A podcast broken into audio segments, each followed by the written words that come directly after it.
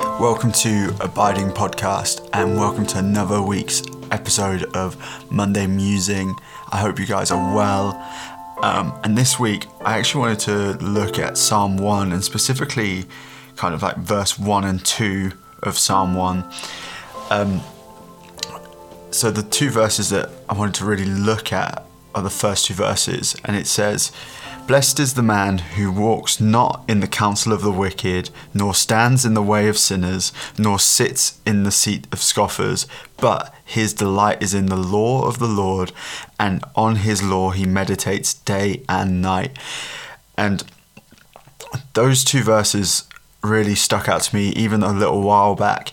And a while ago, I actually spent a bit of time looking at kind of uh, because it says, Blessed is the man who does not sit in the counsel of the wicked, and does not stand in the ways of sinners, and does not sit in the seats of scoffers. So I spent a bit of time kind of working out what the what would the reverse be. What is it to n- not sit in the seats of scoffers?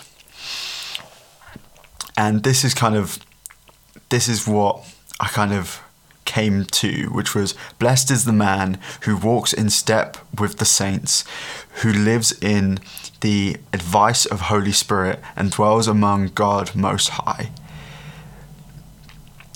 So there's a real thing of like, actually, rather than just living in the do nots, let's work out what the do's are. And for me, this always reminds me of where in um, James it talks about um, biting our tongue and not like yeah, really kind of like watching our words.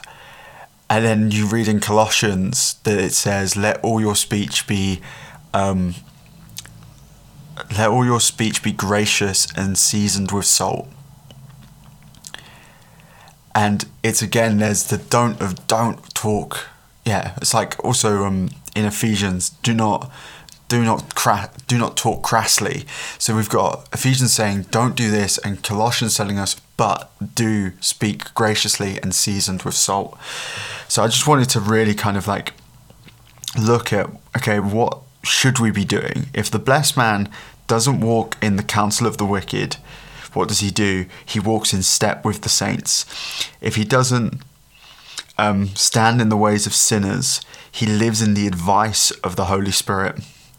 And if he doesn't sit among scoffers, he's actually dwelling among God Most High. There's a real thing of, yeah, I think there's so much time that we spend on knowing what we shouldn't be doing and shouldn't be saying, rather than learning the do's of our faith, of what we should be doing and what we should be saying and how we should be living.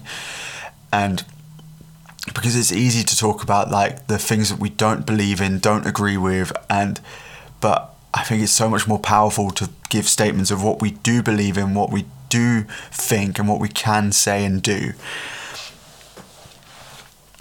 And the next verse I love as well because it it it's so important. But his delight is in the law of the Lord, and on his law he meditates day and night.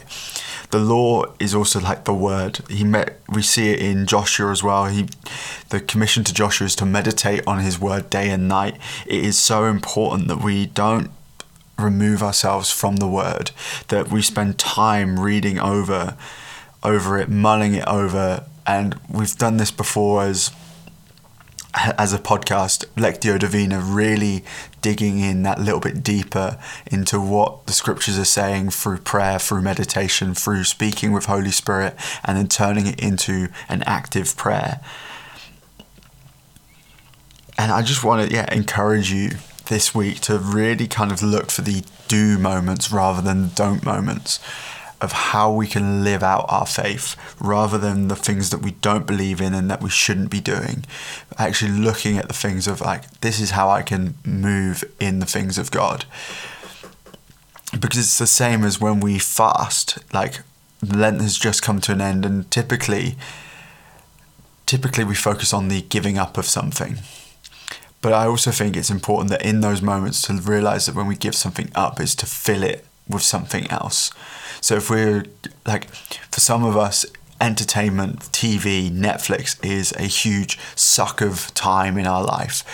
And when we decide to fast that, rather than just fasting that and having time where we just sit around, let's use that time to pray. Let's use that time to get into His Word. Use that time to be in fellowship with others. So there's a real thing of like, if we're giving something up, let's pick something else up.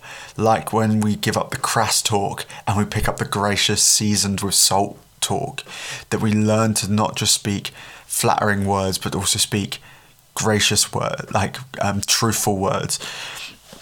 Um, it's that thing of what I love about that verse when I reflect on how we speak and everything else.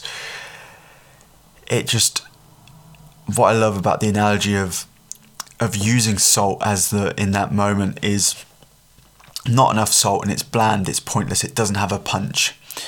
But if you put too much salt, it's bitter and it's not good to taste. And if you season something well, it tastes phenomenal. And it's that if you don't if you don't season your speech at all, if it is bland, it is just plain flattery, it's not helping anyone.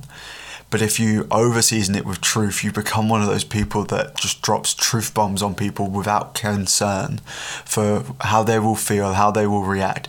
And if you season it in there, you get to give them truth and have them receive it well.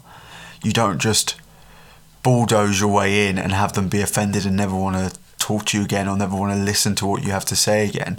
But if you season your words well with the truth of Jesus and the truth of his words, it will become it will have a greater impact because it will be in a state where they will be willing to receive it.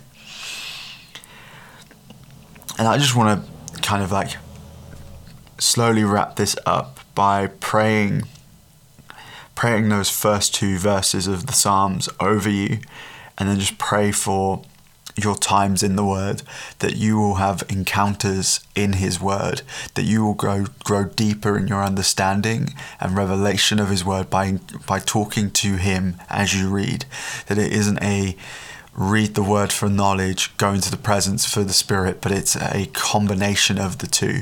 That you spend time in His Word, but you're doing that with the Spirit so that they're not disconnected. They are guiding each other. They are they are intertwining into one thing that you have the Holy Spirit speaking to you as you're reading the Word because Holy Spirit is part of the offering of the Word.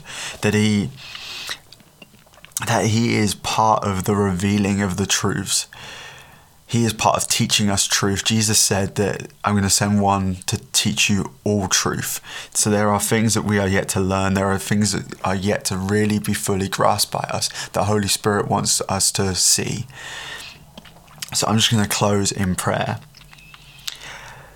Jesus, I just pray that you that we will be like the blessed man in Psalm 1. Hey, I just pray that we will walk in step with your saints, that we walk in step with what it looks like to be righteous and walk righteously and in right standing with you. And I just pray that we will live in the advice of Holy Spirit. Let us be sensitive. Romans 8 says that the mature in spirit are sensitive to your spirit. Hey, so I just pray for a sensitivity to your advice, Holy Spirit, in this next time. And blessed is he who dwells among God most high. I just pray that we that we really prioritize spending time with you and finding those moments to have with you to close the door and pray with you and to be with you and enjoy your presence. And may we fall more and more in love with your word and with the ways that your word washes us, cleans us, and actually provokes us to be more and more like you. So I just pray that as we as we go into this week, as we look for for spending more time with you, looking at how we walk more in step with your spirit, that we also find time to delight in your word and to have Holy Spirit teach us your word, to speak to us through your word. Let it jump off the page. Hebrews 4 says that your word is alive and active. Holy Spirit, come and make it more alive and active than it ever has been before to us. Reveal to us words, verses, things that are really going to strike us and really yeah, really shift something in our hearts this week. Amen. Thank you guys for listening. I hope you guys have a blessed week.